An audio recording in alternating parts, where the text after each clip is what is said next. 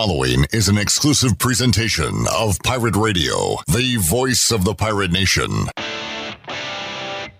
This is Eastern Carolina's longest-running sports radio show. The Brian Bailey Show is on the air. The Brian Bailey Show is powered by Greenville Utilities and also brought to you by The Angus Grill, Bostic Sugg, Bojangles, East Coast Grading, Gavigan Insurance, Greenville Auto World, Papa John's, Greenville Utility Company, Pepsi, The Rick House, Taft and Hagler, and Tiebreakers.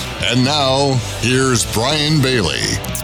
Happy Monday, everybody. Happy Labor Day Monday. It is a holiday, and we certainly appreciate you joining part of our show today on this holiday Monday. Coming up, East Carolina falls at Michigan. 30-3 was the final.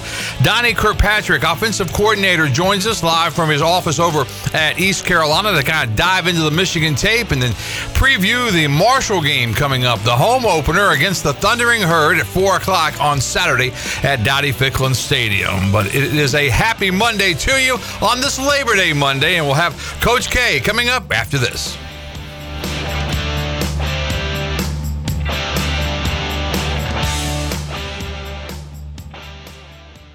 The Angus Grill is your premier spot for the best burgers, cheesesteaks, and brisket sandwiches around. Join us for our unmatched variety of burger combinations, from the mushroom bacon Swiss burger to the jalapeno popper burger to the original Angus classic. Pair that burger with our amazing onion rings, tots, fries, or sweet potato fries. Angus Grill, with 4 amazing locations in eastern North Carolina, including Winterville near Pitt Community College, on Jarvis Street in uptown Greenville, and on Statensburg Road near the hospital. It's the best burger around, guaranteed. East Coast Grading and Utilities is your source for clearing, hauling dirt, and concrete work. East Coast Grading and Utilities handles all sewer and water issues as well. I'm David Vaughn. Whether putting in a new subdivision or helping you with any and all of your drainage problems, I can get the job done. Call me at 531-7494. No job is too big or too small. East Coast Grading and Utilities. Friends helping friends. 531-7494 for East Coast Grading and Utilities. It's bow time. Chicken or biscuits? That's an impossible choice. How can you decide between Bojangles' perfectly crispy, boldly seasoned chicken or their fluffy, made-from-scratch buttermilk biscuits? Well, the good news is you don't have to. With a Cajun chicken filet biscuit, you get the best of both worlds. An all-white meat chicken breast marinated with a bold blend of seasonings and served up on a fluffy, golden buttermilk biscuit. When it comes to real-deal Southern flavor, there's no reason you can't have it all. Order a Cajun chicken filet biscuit today. It's bow time. Hey, Birdland! Experience one of Oriole Park at Camden Yards' best values with the completely redesigned Pepsi All-Inclusive Picnic Perch. With an updated brand and a fresh new look, enjoy exclusive club-level access with left-field club seating and an all-inclusive food and beverage menu, including hot dogs, pulled pork barbecue, assorted Pepsi drink products, and more. Take advantage of this great deal now. Tickets start at just $45. Buy your tickets at orioles.com/picnicperch. This is Dr. Josiah Duke from Orthopedics East and Sports Medicine Center. Our practice has been caring for the athletes at ECU and the residents of Eastern North Carolina for more than 35 years. Whether it's treatment for your sports injury or it's that time for a joint replacement, Orthopedics East provides the latest in operative and non-operative orthopedic care. We also offer on-site physical therapy and MRI services, as well as walk-in urgent care on weekends from 10 a.m. to 2 p.m. Call us at 757-BONE or visit us online at orthoeast.com. Go Pirates! Have you ever seen those exotic aquariums like the guys do in Las Vegas on television? You ever thought about having one of these aquariums in your business? It's more affordable than you think. This is Hal Pruitt with Rentafishtank.com. We can make having an aquarium in your business turnkey with no work, cleaning, or hassles for you. Rentafishtank.com creates a relaxing atmosphere and keeps children occupied. Rentafishtank.com already services many dental, pediatric, and doctor offices, plus hospitals and senior living centers. Check us out at Rentafishtank.com. Pirate Radio. Being a part of the program, being a student athlete at ECU, they are going to be very much in the spotlight. The voice of the Pirate Nation. You're listening to The Brian Bailey Show, powered by Greenville Utilities. Working for our community, not for shareholders. Now, back to the show. All right, welcome back on this Monday, a holiday Monday. Happy Labor Day, everybody, as we talk Pirate football. East Carolina falling to number 2 Michigan by the final of 30-3 on Saturday in front of 109,480. What a crowd it was. What a neat experience going to the Big House. Obviously, it didn't go the way the Purple and Gold wanted it to go, but still 30-3, the final. Pirates fall by 27 in that opening game. Donnie Kirkpatrick scheduled to join us, the offensive coordinator at East Carolina. We are trying to track him down as we speak. When you look at the game, obviously Mason Garcia, he would get the start in the game, and Garcia would have a little bit of a struggle early on. The plan early on was for East Carolina to switch up the quarterbacks after 3 or 4 series. Garcia did throw that interception. That was the first turnover for the Pirates in a span of 8 games. The last time the Pirates had turned the football over was back at Tulane on October the 8th, 2022. That was that 24-9 loss at Tulane down in New Orleans, and I remember that play. That was a Holton Ahlers pass over the middle into the end zone, interception. But since that time, the Pirates had yet to turn it over, and he really turned it over only once against the number 2 team in the nation in front of 109,000 plus. So not a bad outing as far as that goes. That's one of the things, one of the keys to trying to win the game was trying to limit the turnovers, and the Pirates did that. There's only one TO. Garcia, by the way, 11 of 18, 80 yards with the 1 pick, and he also had a team-high 36 rushing yards on 8 carries in the game. Alex Flynn also played the quarterback position. He was 6 of 11 for 52 yards. I thought Alex came in that second quarter, gave the Pirates a little bit of a lift at times, and just trying to figure out what they're going to do with quarterback. After the game, Mike Houston did say that this may be a 2-quarterback team. Now, there's the other adage that says if you have 2 quarterbacks, you really don't have any quarterbacks. But in this situation, with both quarterbacks with so much inexperience, it may be the fact that you play the Marshall game, you play both again, and you try to find the one that's going to give you the best chance to win the football game. So I think that's the thinking right there. But Flynn and Garcia combined with the 1 interception thrown by Mason Garcia. Rahjai Harris was back. Didn't have a whole lot of running room at all. He was clogged up the entire game, 22 yards on his 5 rushes. He did have a little scamper. I think it was like for 16 at one point. Bond making his first collegiate experience. He had 16 yards on 4 attempts, and he had 31 receiving yards. He had one over the middle that he had a nice gainer on. So that was another positive for East Carolina. I thought Archer Trafford, the punter, with 5 punts for 245 yards. He averaged 49 yards a kick. They weren't pretty punts at all, but they were very effective. Take you back to the first possession, and when he kicked that football and got Michigan down inside the 5-yard line, that was a key early on. In fact, that interception that Mason Garcia ended up throwing kind of flipped the field, but the Pirates had the Wolverines exactly where they wanted it, at least for a little bit. Early on in the game, trying to limit the damage as far as that goes. A 7-0 game after the first quarter, and then Michigan would tag on and lead 23-0 at the half. The goal line stand, I think, that the Pirates came up with in that second half, I think that showed a lot of resilience for the defensive players, and I think they were fired up about that. Gave the Pirates a little bit of a spark at that point, but it was just one of those games you're playing against a team that's just bigger, faster, stronger, and I think when you go up against a team with that much talent, this is a Michigan team not only picked in the the top 5 in the country, picked number 2 by most polls or all the polls, but they're a team also that has been in the playoff before, and they're looking to get back there. And I think that they look the part, at least through one game. I was going to share some of this later on, but as we're trying to get up with Coach Kirkpatrick, I will tell you that just being at Michigan Stadium, the 109,480, that was just incredible. Being on the field. What I thought about being in the tunnel, both teams come out of the same tunnel. The locker rooms are across from one another. And just thinking back to all the big games in the history of that stadium, just think to when it's cold in November and Ohio State is there, and it's for one of those big Michigan-Ohio State games, and the Buckeyes are in one locker room, and the Wolverines are in the other, and just some of the, I know that there have been some pushing and shoving in that tunnel before with both teams coming out of the same one, but it didn't happen this week. But just the history and seeing some of, you know, Michigan's playing football for so long, and that stadium is so old, but it's really humongous. And, you know, the two press boxes, one on one side, one on the, I guess the luxury boxes on the other side, but they were just huge.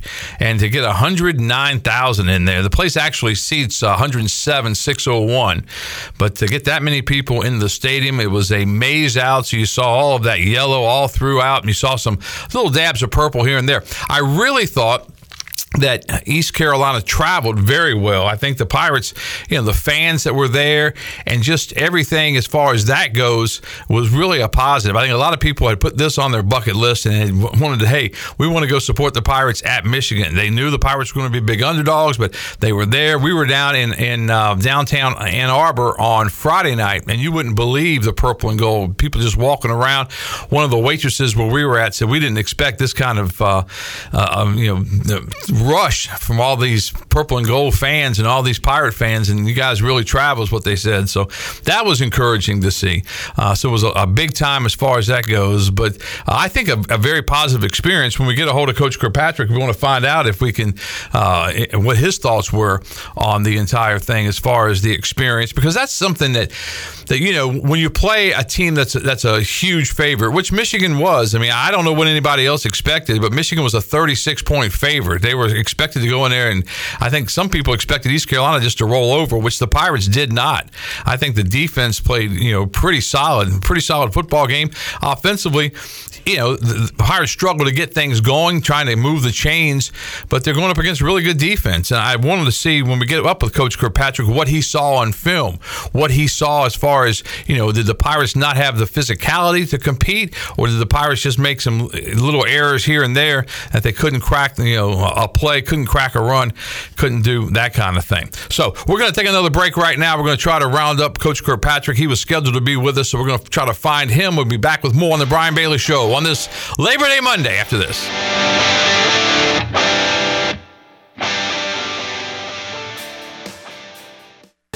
The icy treat that can't be beat is Sparky Snowballs. From big kids to little kids, Sparky Snowballs has been making smiles happen for over 20 years. If you're not in the mood to chill out with a snowball, Sparky's funnel cakes and fried Oreos are a perfect Sparky-licious treat every time. Are you having an event, party, or fundraiser? Call Sparky's to come on site. Remember to follow Sparky's on Facebook or visit SparkySnowballs.com to see where they'll be next.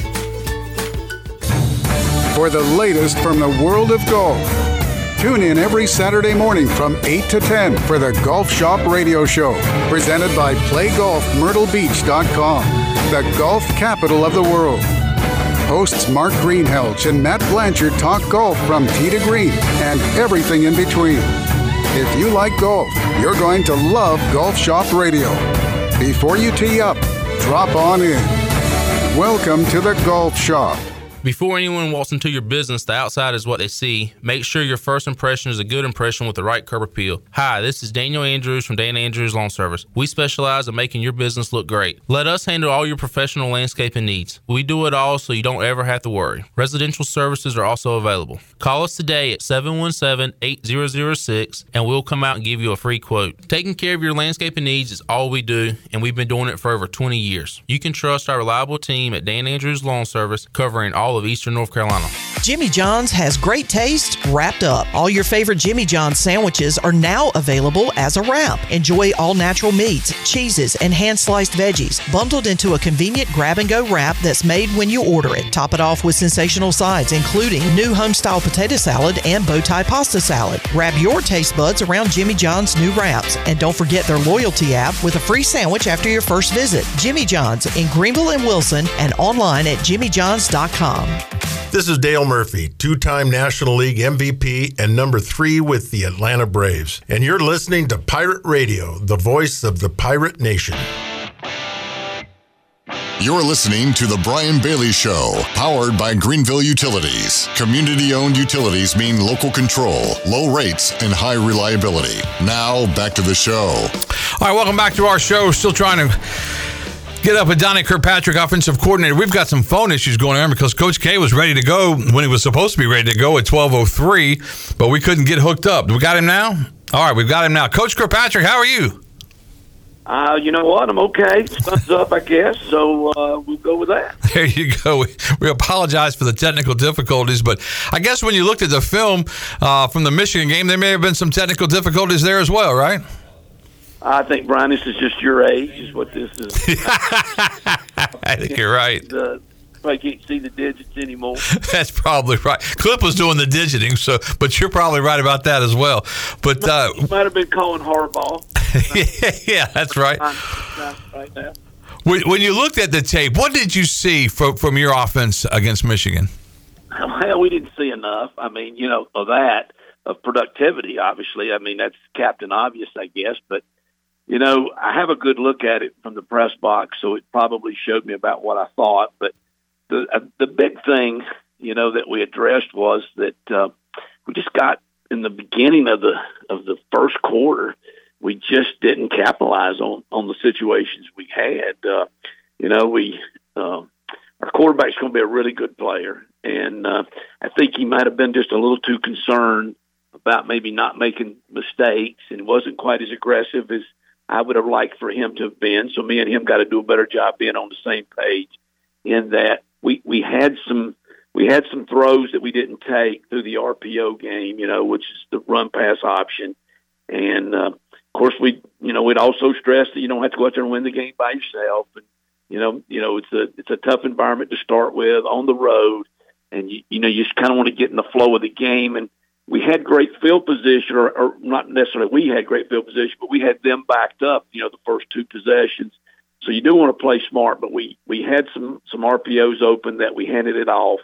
Should have thrown it. And then the second series, or even the first third down, we had the guy wide open, and we just underthrew him. And then in the second series, Jalen Johnson just turned the nickelback totally around, but we didn't pick the twist up. And he got hit throwing it, we underthrew it, and it was a big turnover. It was the only turnover of the day, but it was a turnover, I think, turned the momentum. Got them out of the bad field position. They were able to take it down and score. So, you know, I think that was the big thing we saw was we just missed some opportunities. Now, they're really good. They're outstanding defensively and, you know, just as a team altogether. So you have to take advantage of all the opportunities because they're not going to give you any. In your 39 years as an assistant, how many times have you played in front of over 100,000? I got to think that's the first time. You know, yeah. I lived in Michigan, coached at Eastern Michigan.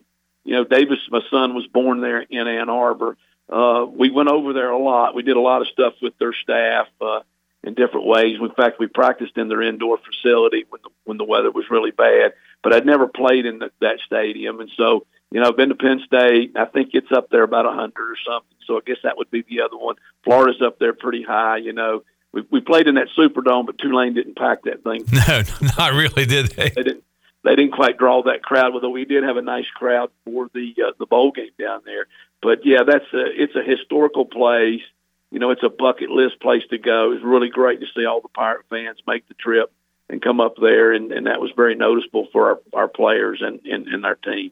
Yeah, I was talking about that before we hooked up with you. Just being there and going through the tunnel, and what I thought about was you know, all the Michigan-Ohio State wars through the years and all the big games that have been played there through the years and the way the locker rooms are set up, you know, one across from the other, and you go out of the same tunnel. I mean, there was just some neat things about that place. Yeah, I can see how they had a little issue there a year or so ago with the way the tunnel was set up. That was kind of, you know, I think my thoughts when we went over there to the stadium on Friday, you know, and just then even maybe the pregame, thinking about all the big games, you know, just back 100 years ago. And most of those probably the big games were with Ohio State because that's kind of been the deal in the Big Ten. So I think it was a great experience for our team. I think we'll grow from it. We surely would have liked to have played better and had a closer game. Again, it would have been a tough win. I think we all knew that. We didn't concentrate a lot on, you know, winning the game. We just concentrated on the process and what you'd have to do to win a game like that. You know, I hope that our kids will grow. We had 58 kids there that were new to the program out of our 70. That's probably too many to expect too much success early in the year. You know what I'm saying? But the schedule is what the schedule is. So we don't have time to sit around and really dwell too much on the Michigan game. you know, now for 2 days, we've been on the Marshall Thundering Herd, and, you know, we're really looking forward to the home opener, seeing them down here. When this offense is clicking, regardless of who the quarterback is, the running game gets it started, and that had to be frustrating on Saturday. What did you see on tape as far as the running game? Yeah, you know, we're an RPO offense that likes to run the ball. So if you'll give us a chance to run the ball, that's when we're at our best. And we were at our best, you know, since I've been back, you know, last year. Obviously, Keaton Mitchell had a lot to do with that. And we'll have another Keaton Mitchell here pretty soon, I think, and Raji's surely going to hit his stride. But we really weren't able to run the ball. And, you know, at the same time, we didn't want to just get into a drop-back throwing game because they rushed the passer so well, and I didn't think that would be, you know, to our advantage. So we were able to stay balanced. And like I say, you know, early we were pinning them back. Our punt team did a great job, put them back like on the one, and the defense stoned them, and we got the field position, you know, in the exchange of punts. And that's what I say, we underthrew the guy when we missed the twist, and we had a really good opportunity to score first. But we were in the game, you know, I thought throughout the first half. Late in the second quarter, we had a good drive. We dropped the pass. We caught another ball that we thought we caught. They said he didn't catch it. We thought it was a fumble out of bounds, and happened to be they had 12 guys on the field anyhow, so we should have gotten that penalty and been in the worst in 3rd and 3 with a 4-down territory. So we still were in that game. Second half, I guess they came out and scored early, and, you know, probably it gotten a pretty good lead. Now, I'm really proud of the kids, though. They didn't quit. I thought the fourth quarter we competed. We still didn't score enough points, no question about that. But I did think Mason came back in and played pretty well in the fourth quarter. Coach, take us back through the first touchdown for Michigan. Obviously, J.J. McCarthy, it looked like he was past the line of scrimmage. Play was reviewed. And when the video came up on the big board, I don't know if you could hear this or not from where your vantage point, but when the video came up on the big board, 100,000 people gasped. So they all knew that he went past the line of scrimmage, but somebody in the replay booth decided that he didn't. What is the protocol now for East Carolina? Can you guys send that in as, you know, just say, hey, can you guys explain this, that kind of thing? Yeah, we actually do. You know, that's exactly what happened. In the press box, I could see their bench. And they were already getting the offense ready, or the field goal team. I guess they're going to go field goal ready because they knew that he was. They saw the same thing that everybody else saw. Yeah, I don't know how they missed that call. I know that we do. We tag all the plays that we have questions. We sent in 12 plays to the National Officiating Association, and they review it. And we just got that back this morning. And I don't know that I'm probably supposed to be the one to reveal all this. 6 of the calls they missed, and that was obviously one of them. The 12 men on the field, they didn't call them for having 12. There were a couple other things like that, too. So there were 6 of the 12 we sent in. They reviewed and said that they were wrong. Now, it don't do you much good. I was going to say, it doesn't do you any good, does it? You don't get to start on first base next game. That's right. But I guess it gives you a little bit of satisfaction that you're not crazy, or at least you know the rules. You know, I was pretty sure they couldn't have 12 out there. We're pretty sure you can't go across the line of scrimmage where you throw the ball. So we are teaching the right thing, I think. So anyhow, yeah, interesting situation there. But I don't think we were expecting to get any calls, you know, in the Big Ten area, the arena up there. But, you know, you'd like to have it a little bit closer. Yeah, that was disappointing because, like I said, when 100,000 fans all gasped, everybody on the sideline was saying the same thing, and then when they came up with that, as Coach Houston kind of joked afterwards, he said maybe he had a toenail that was still behind that line, but I don't think he did, and I think that now we know that was a missed call, but yeah, they can't do anything about it now. It's can't cry over spilled milk. All right, so when you look to move forward, what's one of the things that when you guys get together for practice on Tuesday? You guys have been together a little bit to work the soreness out and everything, but Tuesday and Wednesday are your big days as far as the heavy workload, as Coach Houston says. What are some of the things on offense you want to really, really dive into? Well, the first things we really have already addressed these things because we do have a light workout on Sunday. So these are some things, the procedural things that we can do better. For example, we had 2 P&10s, as we call them, which is the first play of a possession, to where you got a 25-second clock. And I tell you what now, they're spotting it fast. They're trying to speed the game up more and more. and we kind of got out there late and mulled around a little bit. And, you know, you got some IDing to do with they had a couple of new looks, which you're always going to expect, and just new quarterback, new center. We had to call timeouts. So we wasted two timeouts in the first half.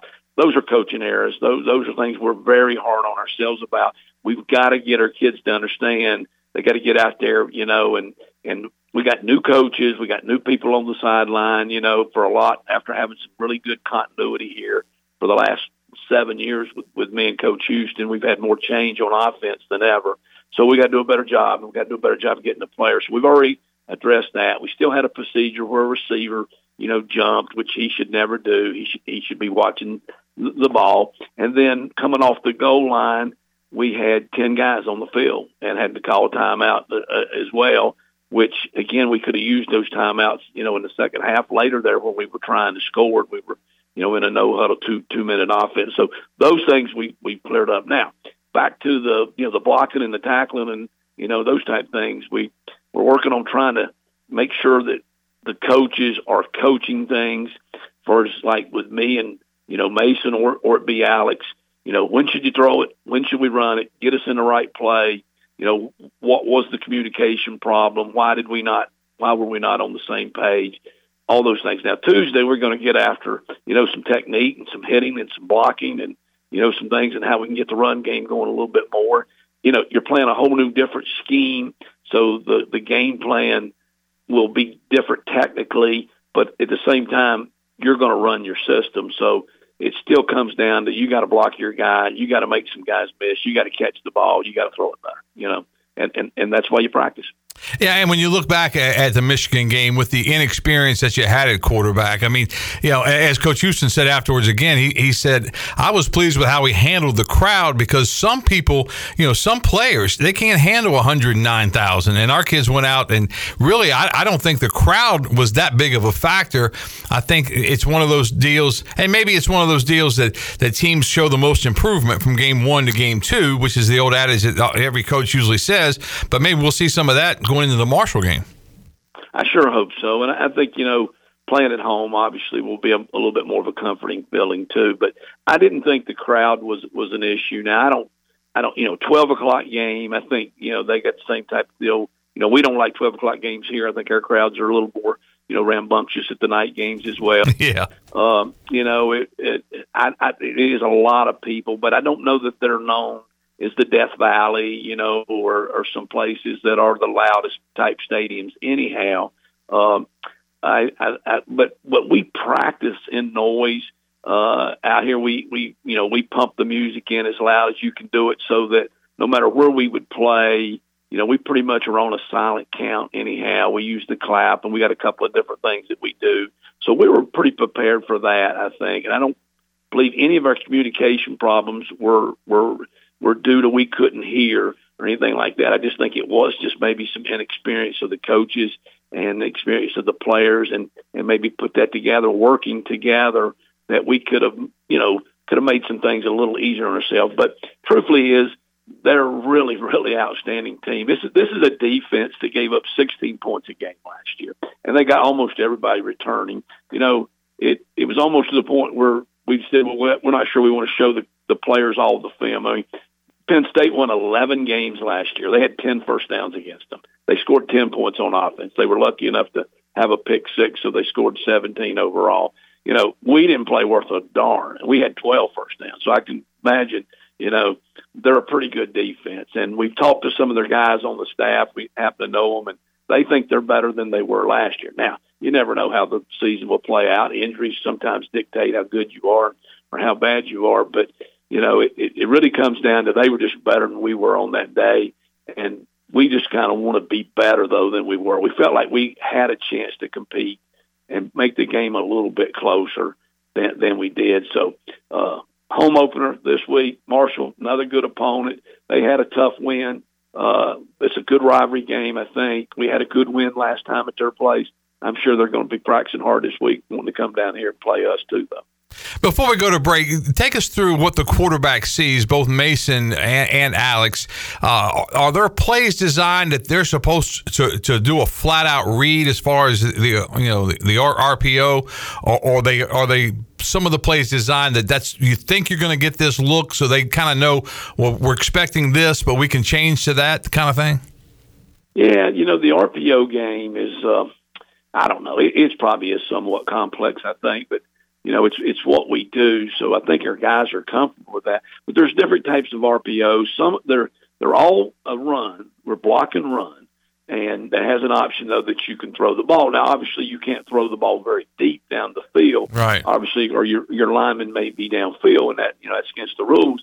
So they're quick type throws though, and some of them are just free access. The quarterback just has the option that if they're playing loose coverage on a guy and he has, one-on-one coverage, that you can just take it and throw it out there. Holton was amazing at that. He never missed an opportunity to turn a throw into or a run into a throw. Very aggressive, very comfortable doing that. We got to get Mason and Alex maybe taking advantage of that. Both of them missed some opportunities to do that. Some of the other RPOs are where you're reading the defender. You're taking a defender that would be very hard to block on a run play. Usually the backside linebacker or maybe the roll-down safety. And since it's so hard to block him, you just say, hey, we're going to read him. It's a lot like the triple option is. So if the defender that you're putting in that conflict plays run, you're going to pull the ball out of the belly of the running back, and you're going to throw it to where he's vacated his pass responsibilities. We did miss a couple of those as well in there where we could probably have pulled it and taken advantage of the throw. And then there's some other ones where you read different type things. So it's a big part of what we do. You can sometimes it's kind of gray, and you say be careful, don't just turn all of them into throws. But I just think that probably we were a little too conservative early in the game, and we didn't take advantage of some of those. Some of them are just like bubble screens out there. You know what I'm saying? And we had the advantage. We had them outnumbered. They were stacking the run. They weren't going to let us run the ball, early. No defense is going to want to let you run the ball. So we'll get better at that. We've been good at it in practice. We've been good at it in the scrimmages. Probably just in the game, might have panicked just a little bit. So that's where the experience will pay off. Donnie Kirkpatrick, offensive coordinator under Mike Houston at East Carolina, joining us from his office over at ECU. We'll take a commercial break right now. We'll wrap things up with Coach K because he's got to get out of here by 12:45. So we'll take a commercial break, come back, have more with the offensive coordinator after this. The time to save is now during Bostic Sugg Furniture's incredible Labor Day savings event. Low prices on in-stock furniture and mattresses ready for immediate delivery. Look for hot buy savings store-wide on Lazy Boy recliners, sofas, and sectionals. Experience your best sleep and save on a comfortable new mattress. Plus, get up to 60-month special financing. It's the biggest sale of the season with the lowest prices of the season. The Labor Day savings event on now at Bostic Sugg Furniture. Attention athletes and fans. Tiebreakers is looking for all-stars. Do you know an athlete who made a game-winning play, scored an amazing touchdown, or hit a huge home run? We're scouting Eastern North Carolina for this month's most outstanding athlete. Go to tiebreakersathlete.com to nominate your favorite player for the prestigious Athlete of the Month award. Tiebreakers, shining a light on the athletes that make Eastern North Carolina proud.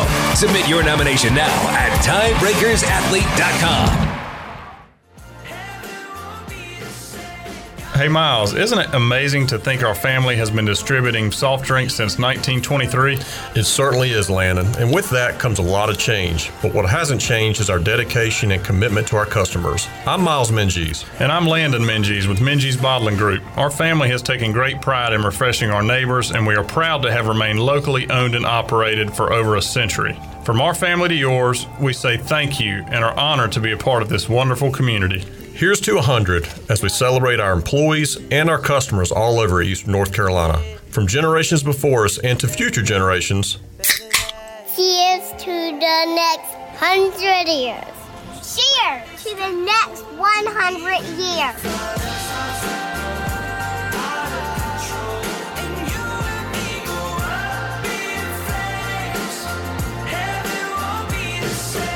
Papa John's new Garlic Epic Stuffed Crust Pizza is the pizza inspired by our biggest fans. With that garlic flavor you all love. In it, on it, with it. Get the new Garlic Epic Stuffed Crust Pizza for $13.99 only at Papa John's. Hey, Pirate fans, Papa John's is the MVP move for game day or any day. Place your order online at papajohns.com and sign up for Papa Rewards. Papa John's, better ingredients, better pizza. Go Pirates! It's hard to forget how hot it gets around here in the summer. Remember, the hotter it is outside, the harder your AC has to work to keep it cool inside. And the more energy it uses to keep you cool, the higher your utility bill will be. Your neighbors at GUC have tips to help you reduce your energy use, such as using fans to cool you down inside and cooking outside when you can in the summer. For more tips, go to GUC.com and look for ways to save. Pirate Radio. We are Eastern North Carolina's football program. In time, we will be North Carolina's football program. The voice of the Pirate Nation. You're listening to The Brian Bailey Show, powered by Greenville Utilities. Community-owned, community-powered. Now, back to the show. All right, welcome back. Donnie Kirkpatrick, offensive coordinator for East Carolina, joining us as we get you set for the home opener, East Carolina and the Thundering Herd of Marshall, coming up on Saturday in a 4 o'clock kickoff from Dowdy Ficklen Stadium. East Carolina extends that streak of not being shut out to 313 games, and they did it at the gun. That field goal was important in a number of ways, wasn't it, Coach? Well, yeah, I know that sounds crazy that you're talking about 3 points when you lost by 27. So I don't know, maybe some of the gamblers were excited about it too. But I do, and we weren't thinking about the streak. That was news to me. I didn't know that stat there.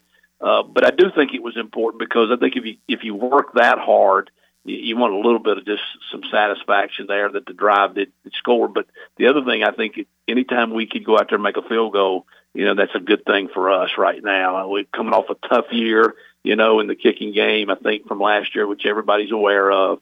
I think just building some momentum there, you know, was a good thing. East Carolina and Marshall coming up this week. Coach, when you guys are working on the Marshall game, is there any talk about the history between East Carolina and Marshall back to the plane crash in 1970? Do you guys dwell on that at all? Because it's almost like an instant history lesson that you can give the guys when you have a game like this. You know, we haven't. And I know that Coach Shankweiler has been working with the upper floor there on some things about them coming back and maybe something with one of the teams coming back and trying to get some of the people. And I think they have one person, I guess obviously the coach, that didn't get back on the plane. I think they've been trying to reach out to him. But as far as the players, I don't know. Coach Houston may elect to do that later in the week, but we haven't discussed anything about, you know, getting the players involved in that. And many of the players may have seen the movie because that's a little easier history lesson to digest, I guess. But it's just you know, Marshall and East Carolina and just, you know, the history between the two teams. And then the last time that East Carolina took on the Marshall Thundering Herd, Pirates had that big rally in the fourth quarter, won the game 42-38. Pirates with those 21 points in the fourth quarter. Man, early in the fourth quarter, that game looked bleak, didn't it, Coach? You know, I don't remember. I just remember the good part. I hear you. You blanked out the other part. The probably the biggest thing, because we've actually watched the cut-up of this, the game came down to we were on like the half-yard line. Because you remember they took it all the way down there and almost scored. I think we intercepted it on the one half-yard line. There was 6 seconds left in the game. And, you know, wow, all of a sudden you got to go back out there and you got to run a play, and you can't give up a safety. You surely can't fumble the ball. So we had worked on this play where the quarterback would roll out and throw the ball out of bounds, but throw it as high as he could and try to waste the time. And so we had practiced that, and it really had come back from – anybody might remember the little meltdown we'd had against Central Florida here back in the previous time I was here when we didn't execute that play. So we had really practiced that play ever since then, and we did run it well, and we killed the clock. So we have obviously we installed that, you know, in preseason camp, and that's been the cut up we've shown of that. So the Marshall game has been kind of on our mind just a little bit through the cut ups of what a tough game that was, what a good win that was, but I know there's the history of the teams from the bowl game had the big shootout too, so. You know, we had some really good games against them. I know back when Skip was here and when Ruff was here too, always was a tough place to play up there. You know, and our place is a tough place to play, I think, for the opponent. Marshall comes in after a win, 21-17 on opening day. That was the 600th win in Thundering Herd program history, and they played really well defensively in the second half. The last seven drives, they didn't give up a third down conversion against Albany. What have you seen in that video? Well, they are. They've got a lot of new transfers in, so you know, them being the second game of the year, we had done a summer report on them. We usually do the first four opponents and kind of have a little, you know, scouting report on them going into the season, going into the preseason.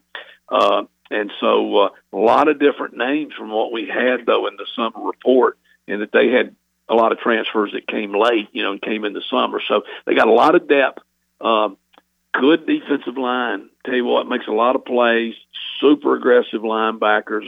A lot of like to blitz the linebackers a lot. It's what we've already it's really stood out in our minds. So played really good Saturday, which you know we expect Marshall to be good. They've had a long history of winning a lot of football games. Very very proud program. So they've been good at every level. I remember when I was at Appalachian State, they used to be a rival of ours. You know, back when we were in the Southern Conference, and then. Like I say, we were in Conference USA, I guess, together here. We had some really good games, and not in the same league, but we got a good home series, I guess, going here, where we were able to beat them up there. And so again, we got to try to keep that streak going. Pirates lead the all-time series with Marshall, 11-5 is the count with that one. And really, when you think about you know the type of games that you want to play in the non-conference part of your schedule, I mean, I think a lot of teams like playing like a big-time opponent like Michigan was, and then you get to come back and play teams. You know, like I think App State's a great game for East Carolina. I think Marshall's a great game for East Carolina, and then later on you start your conference slate. So this is all of a sudden, and coaches will say it's a big game because it's the next game on the schedule, right?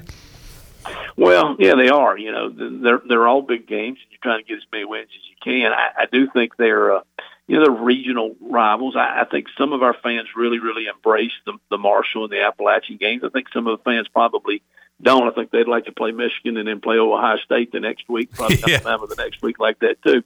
I'm not sure that'd be very good for the coaching part of us to do that, but it takes all those things. I think it's a good experience for the players to play some out-of-region games and different games. You know, I think going to Brigham Young's a good deal. You wouldn't want to do it every year. Right. I think it's good to go do that. You know, go to the West Coast, go up to the Midwest, go down to Florida.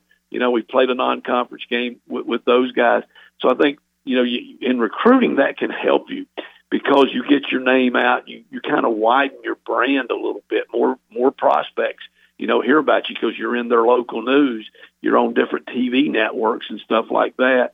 And I just think you can sell that to the families, too. If you come here and you play your 4 or 5 years here, we're going to make these different trips, you know. Hopefully there's going to be some bowl game trips in there, too, but you're also going to make some other non-conference, you know, trips. Are just good experience for you. Then eventually lock back in and get some regional rivalries, you know. We've had great opener last year with North Carolina State, and you know, we've obviously played a lot of the other ACC schools, Virginia Tech, Virginia, North Carolina, you know, those teams. We'd like to get Wake Forest and Duke probably back involved in some of that rotation. I think the fans would like that. I think our players would like that. I think it would help us recruit locally a little bit, too. We got a tough conference, you know, already, but it's a spread out type of deal as well. So, you know, I'm kind of glad we're just playing all the non-conference games in a row, and then eventually we'll just switch the switch and get into the conference. After the game, Coach Houston said that maybe this is a team that will have two quarterbacks most of the year. Do you look at this week as a chance to see which quarterback plays better and that one starts? Or do you go into this week saying Mason's going to get the start again, 3 or 4 series in, we're going to go with Alex? Or what are your thoughts on as far as the quarterback position goes? Well, you know, we were in here discussing that early this morning about how we're going to play it out again and, you know, what we're going to do in practice, how we're going to rotate the guys. And again, I don't know that we have the total final decision. We're going to try to do what gives us the best chance to win. And I do think it's okay to play more than one quarterback. I know some people probably agree with that. Some people don't. But, you know, I think it is. I still remember winning the Hawaii Bowl that year when we had to play two quarterbacks. Yes, sir. It all kind of started. So you don't do it a lot. You know, I wouldn't want to do it a lot. And I haven't done it a lot, but we'll do whatever it takes. I do think that there's some comfort in knowing that you do have more than one quarterback, though, that you believe in. I thought Alex did a really good job of coming off the bench the other day and giving us a little bit of a lift. He came in, he hit a couple throws. We moved the ball all the way down the field in that drive with him. Like I say, he had two balls that were dropped that he threw really, really great balls on.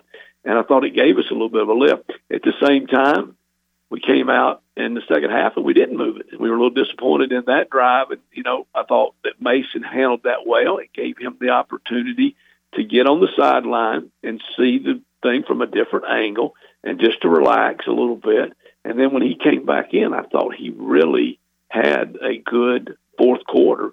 And so that was encouraging. So we'll find that combination. It's not like you're playing the non-conference games and they don't matter, because they surely do. But I do think that we'll have it worked out for sure by the time we do get into the conference play. Tom Landry played Craig Morton and Roger Staubach. He would send the plays in with the quarterbacks, and if he was able to win with that, I'm okay with two quarterbacks. All right, well, now that it's the Cowboy thing, I'd probably change.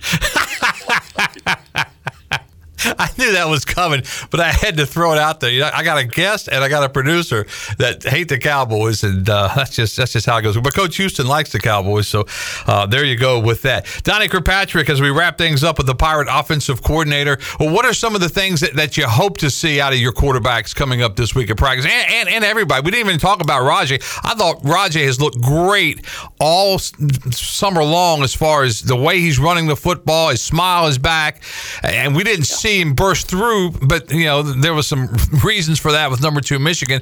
But I think he's going to have a big day coming up on Saturday. Yeah, he's got to. You know, he had the one good run where he popped it back off the backside there and did it. We, you know, when the game got a little bit probably, you know, unwinnable there, probably down 30, we weren't going to just waste him, you know, in a game like that, because he's got a lot of heavy lifting to do the rest of the season. So we'll start getting good as we get him going. You know, talking about the running backs, though, I was really excited about Javius Bond, our true freshman. I thought he had a difference-maker game, and I think you'll see him a lot more because of what he did in that first game. He's exciting. So we're going to try to get him the ball a little bit more and get him involved in it. And we'll get this thing clicking. I'm pretty confident that we'll get better each week. And we're just looking to play better. I mean, it's just really a matter of, you know, you have a play and you block them well and the guy gets open and you don't make the throw. But then the other time they block them well, you make a good throw, we dropped it. You know, you just got to put it all three phases together in the passing game. You got to protect. You got to throw it good. You got to get open. You got to catch it. In the run game, it's a lot of that too. You just got to get hat on hat and get a little bit more movement.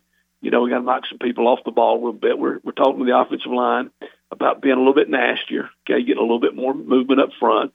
Now, we did have one guy, Dustin Hall, our center, who I thought played outstanding, and he kind of really is starting to show us that he may be the leader of that group. And obviously, doing it against Michigan's one thing, and you got to come back now and do it against Marshall.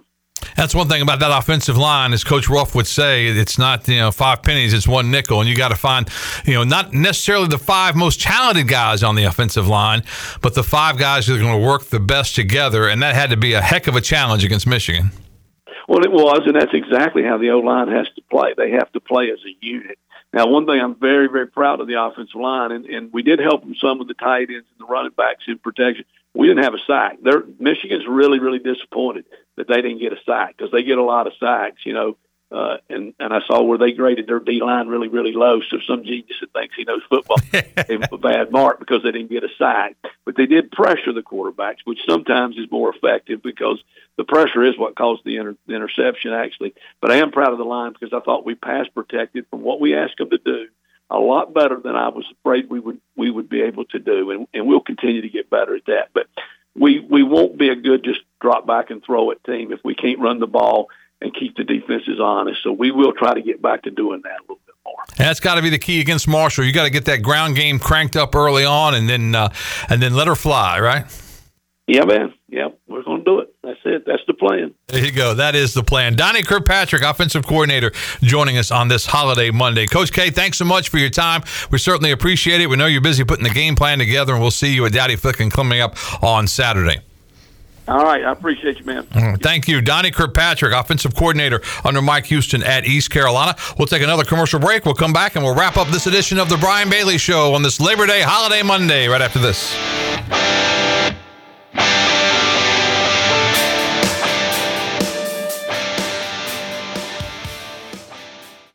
The Rick House is Eastern North Carolina's premier restaurant and bourbon authority. Jefferson's, Basil Hayden, Woodford Reserve, and a Midwinter Night's Dram are just a few of the incredible bourbon options. The Rick House features the very best steaks and fresh, made-from-scratch pastas. The Rick House can host your corporate event or special parties in the 3,000-square-foot banquet hall. Join The Rick House for Sunday brunch from 10 a.m. to 2 p.m. and for the wine tastings on the last Friday of every month. The Rick House. Hey you, yeah you, have you heard? Greenville Auto World is under new ownership and is now part of the DriveHereNow.com network. DriveHereNow.com is run by local people who buy, service, detail, and sell everything directly to you. Greenville Auto World is now the fifth dealership to join the DriveHereNow.com network. Get car shopping today at DriveHereNow.com and choose a location near you. DriveHereNow.com, serving Eastern North Carolina for over 47 years and proud supporter of the Pirates. Greetings, friends of Eastern North Carolina. If you're looking for a great place to work with competitive pay and a multitude of advancement opportunities, Pitt County Schools is hiring. We employ over 3,500 people, and we're one of the largest employers in Pitt County. We are currently seeking teachers, bus drivers, school nutrition personnel, facility staff, custodians, clerical staff, and more. We offer advanced leadership opportunities for our educators and competitive pay for our skilled labor force. If you want to be part of a thriving school system that focuses on educating students, growing our employees, and promoting positive mental and physical health initiatives, we encourage you to become a part of our Pitt County Schools family to help ensure success for the future of Eastern North Carolina. To fill out an application, visit our website today at pittschools.org. That's pittschools.org. And remember, education is truly a team effort. Pitt County Schools, live and lead. Hey, John, I see your new system's having issues already. Yeah, I used the other guy with an AC brand I've never heard of. You should have used Delcor, John. They install Trane. It's hard to stop a Trane. I know, but the other guy was cheaper. Cheaper isn't better, John. I know. Don't use the other guy. Call Delcor. For a limited time, buy a new Trane system and pay 0% interest for 12 months. Visit Delcor.com for more details. Delcor, the service professionals.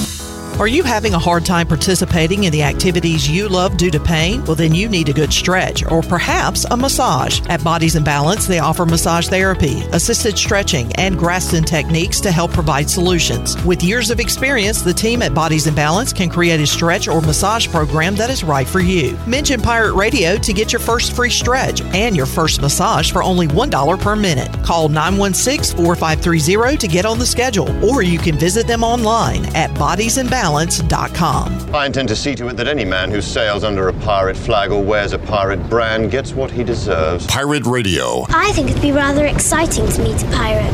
The voice of the Pirate Nation. You're listening to The Brian Bailey Show, powered by Greenville Utilities, providing reliable utility solutions to the Greenville region since 1905. Now, back to the show. All right, welcome back to our show, wrapping up this edition of The Brian Bailey Show on this holiday Monday. Big weekend of sports to come. The NFL cranks up on Thursday night, Lions and the Chiefs, and then, of course, the complete schedule coming up on Sunday and Monday. College football, week one finishes up actually tonight with Clemson and Duke. I'm anxious to see what Clemson looks like after what we saw what Florida State looked like against LSU, but I didn't see that beatdown coming. Clip Brock joins us. What did you think of that game? Yeah, it was kind of weird that it got so out of control because it was pretty back and forth for a while. A lot of miscues, and we're going to talk to Donnie Kirkpatrick later this week. East Carolina had some drops. Jari Patterson had one go right through the I hated to see that. Arms, and he's had such a great camp, too. Yeah. And he had some other guys, but I was thinking last night watching these. They had some big bonehead NFL play. Yeah, exactly. Wide receivers drop passes, so it happens everywhere. What do you do to clean that up. But yeah, that one got out of hand last night. Florida State looks like could be the real deal. Chandler said a lot of folks were reacting to what Coach Kirkpatrick said about the missed calls against Michigan, and they sent 12 in. 6 of them they decided were actual missed calls, and the touchdown shouldn't have been a touchdown when J.J. McCarthy went past the line of scrimmage. And that's unfortunate because that's what replay is all about. You know, when you have replay, you're expecting to be able to get that call right. And my point again, if you didn't hear it earlier, when 100,000 people see it on those huge video screens that Michigan had and everybody gasped, you knew that everybody thought that it was going to come back. Michigan's team thought it was going to come back, but it didn't. Mike Tirico and Chris Sims and all those guys in the booth were talking about, oh, yeah, this is definitely coming back. And they were even shocked to see that the final result was that it stood. I had a chance to see Mike Tirico. He was at the East Carolina walkthrough at the Big House at Michigan Stadium on Friday afternoon. He was talking to Coach Houston and John Gilbert and getting set for his break. He's from around there. He had a Detroit Tiger hat on, and they were asking about it. And he said, yeah, I'm from around here and just came over to welcome you guys to Michigan. I tell you, the fans at Michigan, everywhere we went, they were really, really accommodating, really nice folks. I mean, they were like, hey, welcome to Ann Arbor, welcome to Michigan. So that was kind of neat to see. It really wasn't any animosity or anything like that. Of course, if the Pirates had pulled the upset, it might have been a little different story. When you're 36-point favorites, exactly. You can be nice to folks. They'll probably be nice to UNLV this week, too, won't they? I would imagine so, yeah. I think so.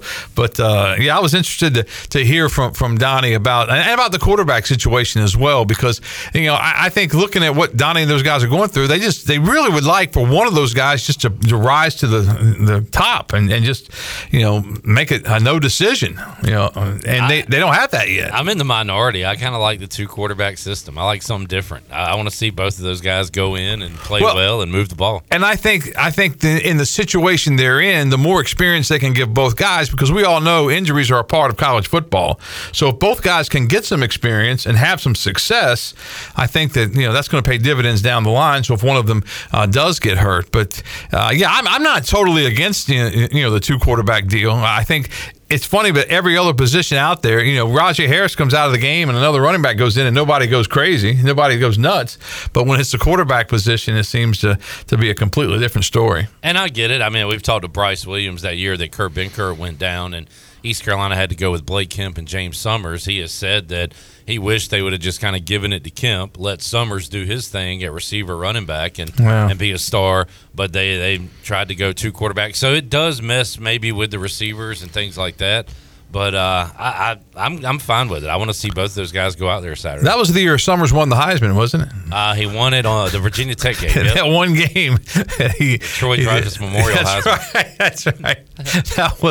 That was hilarious. But, yeah, he was an outstanding player. Yeah. Don't take anything away from him there. But yeah, just what do you think about the Marshall game? I think it's a great game for East Carolina to play. I think Marshall will travel well. They'll bring some fans down here. I think the history between the two schools, as we said, the plane crash from 70. The 64-61 bowl game.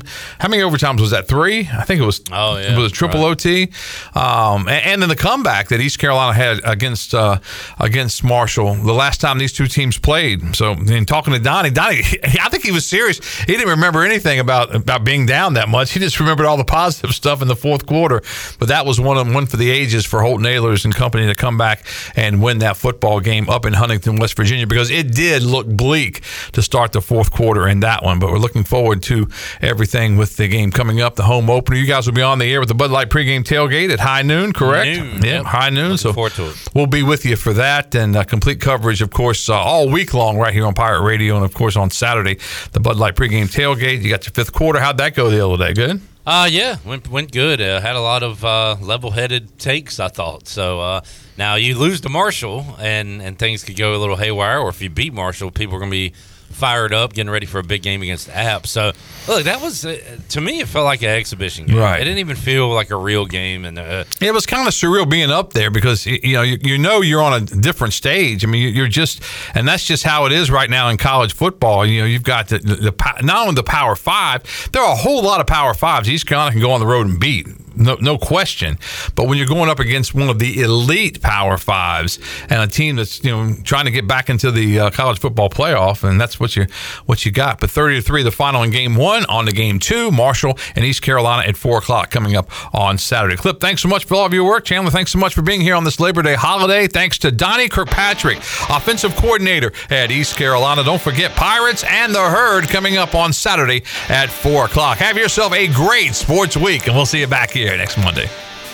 This has been The Brian Bailey Show, powered by Greenville Utilities, and also brought to you by The Angus Grill, Bostic Sugg, Bojangles, East Coast Grading, Gavigan Insurance, Greenville Auto World, Papa John's, Greenville Utility Company, Pepsi, The Rick House, Taft & Hagler, and Tiebreakers. Join us next week for another edition of The Brian Bailey Show, right here on Pirate Radio.